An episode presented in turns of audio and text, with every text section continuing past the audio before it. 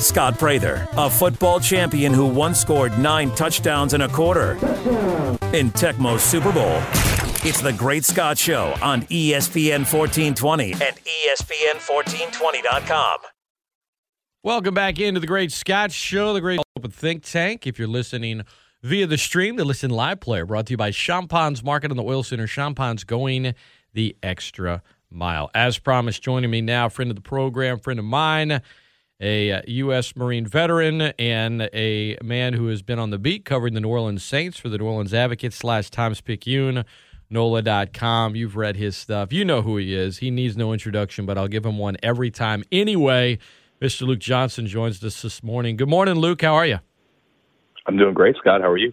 I'm good. I, I see via social media you had some uh, some boiled crawfish recently. How were they? Oh man, uh, those were maybe the best crawfish I've ever had. Uh, like there was the third, there was three different pots, three people competing, and the third pot, I, I swear to God, the, the tails like melted like butter in your mouth. They were incredible. Uh, so. I'm, I'm here for it. I, I, I will continue You- eating crawfish like Ooh. that.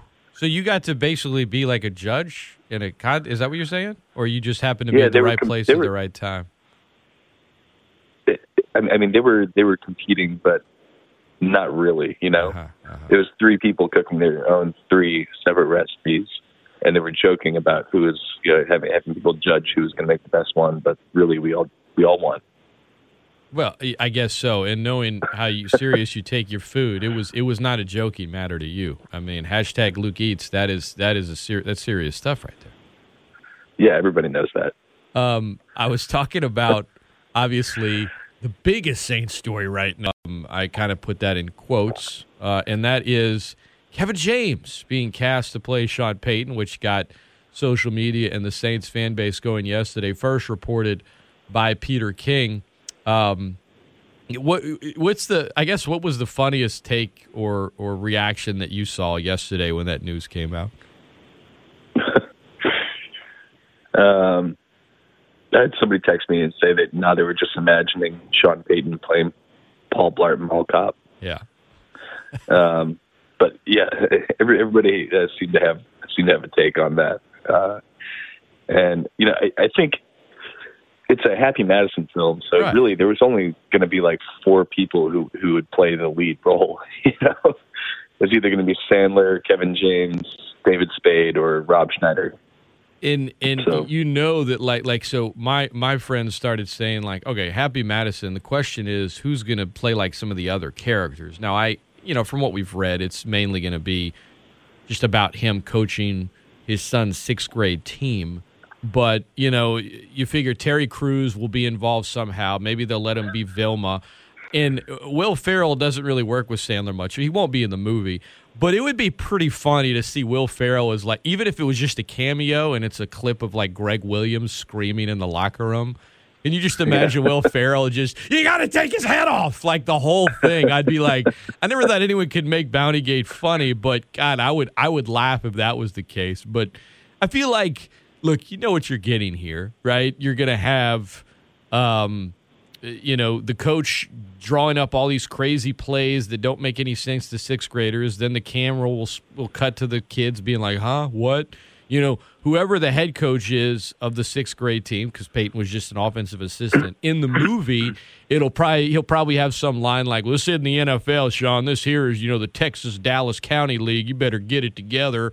Um, Yeah. Probably have some fans that you know attended the Saints games that just show up on the sidelines, you know, like Norm Macdonald and maybe Schneider and Spade and just yell stuff. Like you you know what you're gonna get here. That's one thing about a happy Madison production, cheesy as it might be. Anyone going into this expecting a lot of Saints material, I think might be disappointed. Yeah, I, I mean, I don't think I'm going to watch it.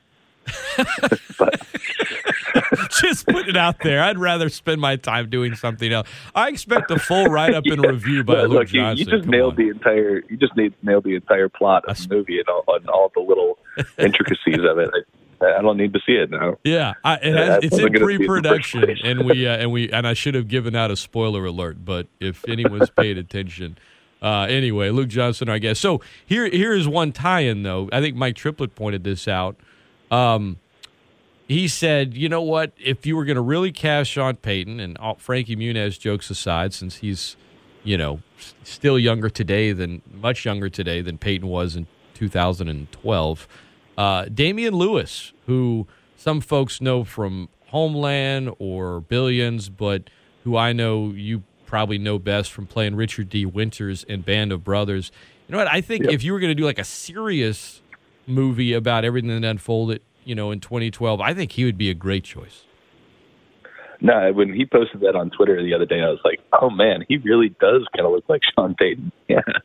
Uh, no, that was that would be a perfect one in a movie that I'd actually want to watch. It's like he's. It's something about like clenching the jaws together. You know, like the, the way the the cheekbones go in. Now, now this is the kind of stuff Luke and I do. We overanalyze things that only he and I care about. So, let me um let me try to get back on track here and ask Saints related questions.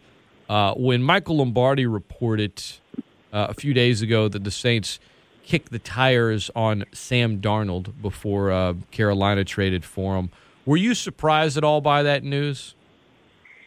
No, no, uh, they know how important the quarterback position is, and um, you know, I, I don't think they're necessarily done uh, this off season at quarterback. If something happens that they where a, player falls to them that they really like, um, you know, if if one of those top five guys fell all the way down into the twenties and they could make a move, I wouldn't be surprised if they did.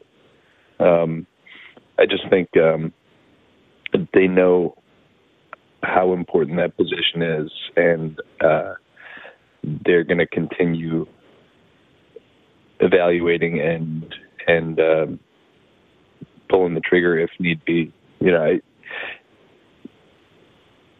yeah, I'll, I'll leave it at that. I just think I think that with with Drew being gone, they they know they got to do everything they can to put themselves in the right position to have the guy in place uh, if they can. They're they're gonna. And yeah. you know, I'm sorry to cut no, you off. I, I mean, maybe they can they can go through this season and they they say, okay, we're going to let Jameis and Taysom battle it out, and uh, you know, if neither of them are the guy, they're both on one year contracts, and we can we can reset again in 2022. But I don't think they really want to do that. Uh, Their roster's pretty good right now, um, and I think it's going to be a lot better after the draft when they shore up some of these holes. So I don't think they're they're in a position where they want to go, uh, you know, eight and nine or whatever the new 17 game schedule records are going to look like, and and kind of be back in this position where they're starting over with a pretty talented roster just because their quarterback position is not set. I- I- does does this change your opinion i- i- in terms of whether or not they potentially draft a a quarterback uh, in a couple of weeks?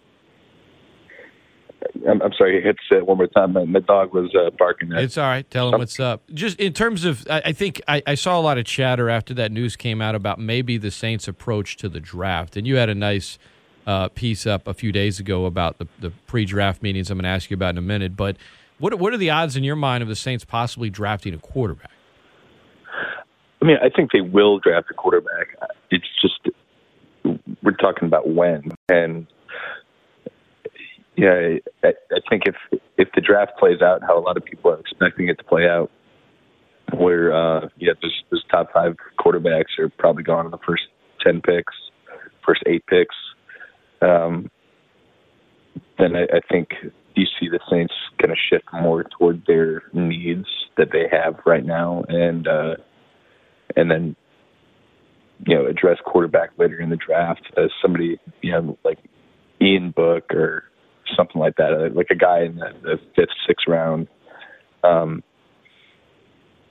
but if if they have a chance to to snag a guy they really like early in the draft, and you know this all depends on who they like, and and Sean Payton has said this before, where if you're picking a quarterback, like you've got to love the quarterback, and it's and you can't be concerned about what anybody else thinks. It has to be what you think about the guy. Um, so if there's a guy they really like, you know, maybe the Davis Mills, the Stanford Stanford quarterback in the second round or something like that, um, then you know they'll pull the trigger on him, and if they really love him. Um, so I, I don't know. I, I do think that they'll address it in the draft, but it, it I have a hard time seeing them doing it with their first pick, uh, just because of the odds of uh, people getting aggressive and, and getting those top five quarterbacks out of the way in the first uh, eight picks or so.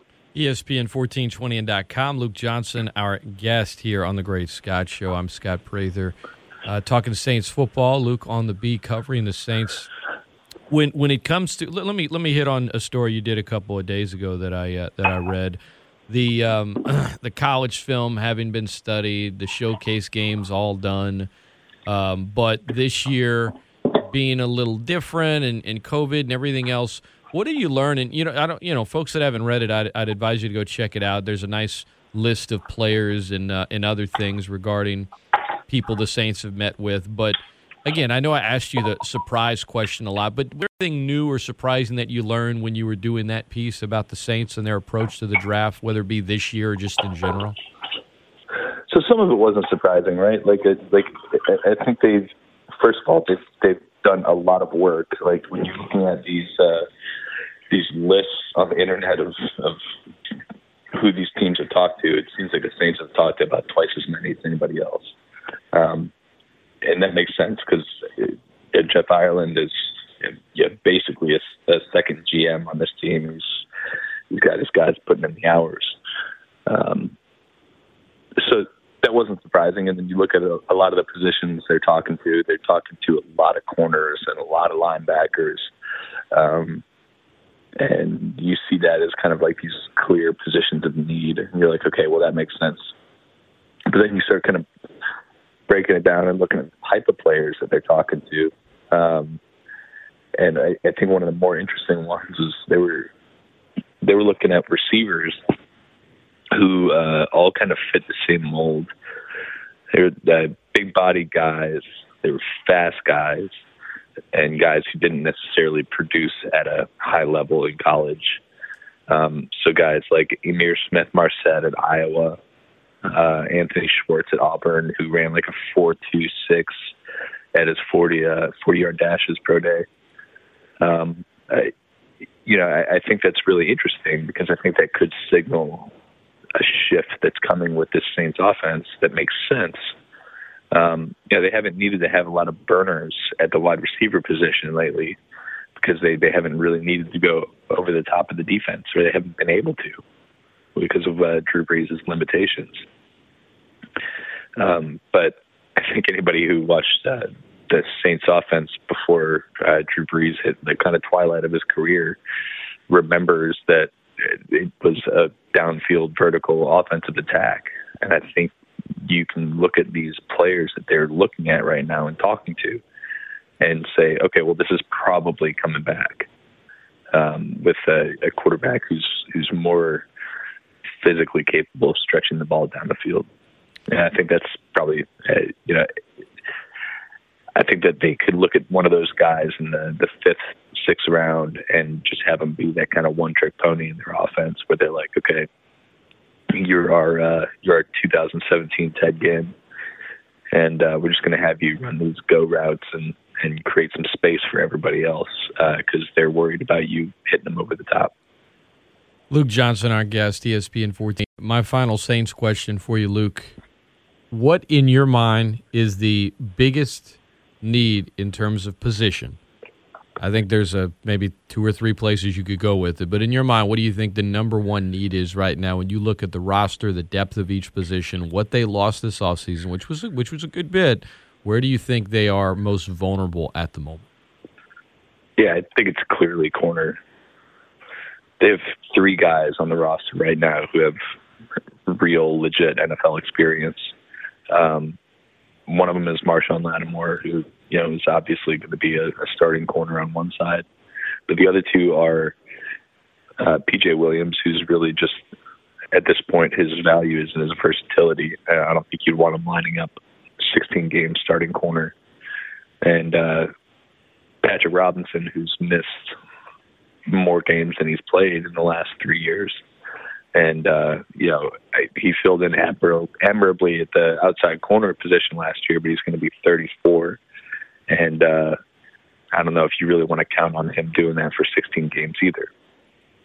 So, uh, corner to me is absolutely the highest priority, uh, and they could wait if they can get one of uh, Marshon Lattimore or Ryan Ramczyk or Marcus Williams a contract extension and open up some cap space to sign one of these veterans to yeah, like a one year deal, like a bridge deal, and then uh, worry about fixing the starting corner position next year. Um, but I think the more reasonable, prudent thing to do is to use one of your top two or three picks on uh, on fortifying that defensive backfield. Uh, because I, you know, we saw last year how good that defense can be if you have two really good cover corners on the outside. I think they finished uh, number four in pass defense. They didn't give up a 300 yard all season. Um, they faced a lot of really, really good quarterbacks. Uh, so, uh, absolutely, highest priority in my mind. Before I let you go, Luke, we always talk war movies or TV shows. Um, I never saw the 2008 film Stop Loss. Did you ever see that one? Which one was it? It's called Stop Loss. It was about a soldier that came back from a tour of duty and then arbitrarily was ordered to return. I think it was with like Ryan Phillippe and, and Joseph Gordon-Levitt. No, I never saw it. I, like I, I don't I never saw it either, but I, what I remember about it at the time, now granted this was like 13 years ago, was that it didn't it didn't have great success at the box office, and some of the reason in 08 was well, you know, Americans when they see war movies, they they in terms of returning home and the difficulty with that, you know, that doesn't do well at the box office. Um, you know, and and I guess they they like you know people like happy endings, but there's nothing really happy about war at all. And uh, you being a veteran, and we've talked about you know some of the older uh, ones like Apocalypse Now or Platoon or things like that, or or the Deer Hunter that really brought to life just that how difficult that can be. But um, I never I never saw it either. But what's your take on you know war movies that maybe have too po- do you feel like sometimes there can be one that's just too positive of an ending or or not not like overall in terms of when you watch a war movie, what do you want to see as a veteran when you're sitting down to watch it, aside from just being, you know, entertained and, and, and, and having some kind of emotional response? Well, yeah, I, I think those those last two points are, are probably the most important. Um, but yeah, I, I would rather see a, a movie that that uh, a more realistic photo or, or picture. Um, yeah, I don't I don't want to see one that like glorifies war or uh, or makes it seem fun or whatever. it's just not. Right. Uh, yeah, and, and yeah, I think that was probably uh, an issue in a lot of films about war. Uh, and yeah, I mean that's that's nothing new. Uh, you know, if you go back like well before uh, film ever became a thing, uh, you know, war is like glorified in, in, in books or comic books or whatever. Um, you know, but I, I think I think we're getting a little bit smarter about that, uh, and I think a lot of the ones that have come out lately uh, have really shown me like psychological toll and, and how difficult it really is, um, or they try to. Uh, so yeah, I, I appreciate that. And I'm going to have to give this one a, a take a look after after we, we get off the phone here. Yeah, I, don't, I look. I don't um, even know if it's good. I just what I remember reading about it at the time. It struck me as like where where we're at just 13 years later. I think the approach from the audience is a little different, right? The audience might not watch a movie that's perhaps more realistic, or they might, but I think they're not they're more open to it, I guess, you know? I mean, it just I don't know. This the the idea of the idea of of of, of war and, and patriotism and things like that and everyone has their own definition. Um, and certainly I respect yours as a veteran, but I just think in terms of what's accepted and what's not is very different now than it was in 2008 from perhaps a larger um, group of individuals, if that makes sense. I mean, I'm not really wording it Yeah, great, but I think yeah, you know where I'm going with that. You know, No, I, I mean, you know, we're we're talking about we're, you know, 13 years later, and we're still at the same war. I think a lot of people have a lot of lot of uh, different feelings about the whole experience now than they would have in 2007 or 2008. Yeah. Luke Johnson has been our guest. Luke, always enjoyed talking to you, man. I always appreciate you making the time. By Luke Johnson on Twitter if you guys aren't already following him, but you probably are at by Luke Johnson, covering the Saints for the Advocate Times Picayune. NOLA.com is where you can get plenty of his stuff as well. I know the draft is only a few weeks away, man. I know you're busy preparing for that and writing about it. I always appreciate the time, and let's chat again soon. Always. And hey, I have a suggestion for you. Oh, let's hear it. Uh, it's an Amazon series. It's called Patriot, uh, and it is incredible. I think it might be my new favorite show of all time. I will check it out. This it'll be the next show I watch. It's got the Luke Johnson Yeah. recommendation, I'm checking it out. Yeah, it is. Uh, it is. It's incredible. It's like uh, it's like Wes. It's like Wes Matthews meets uh, meets James Bond. Really? Fantastic. Yeah. I'm in. You sold me. I'm gonna watch it. We'll talk about. It. Let's chat next month, and we'll we'll have to review it. Sounds good. All right, man. Have a good one. You too, Scott. That is Luke Johnson. Don't go anywhere. Up next, we'll be visiting with Christian Clark. He is on the beat for the Picayune and Advocate as well, covering the Pelicans. He's here in two minutes on ESPN 1420 and .com.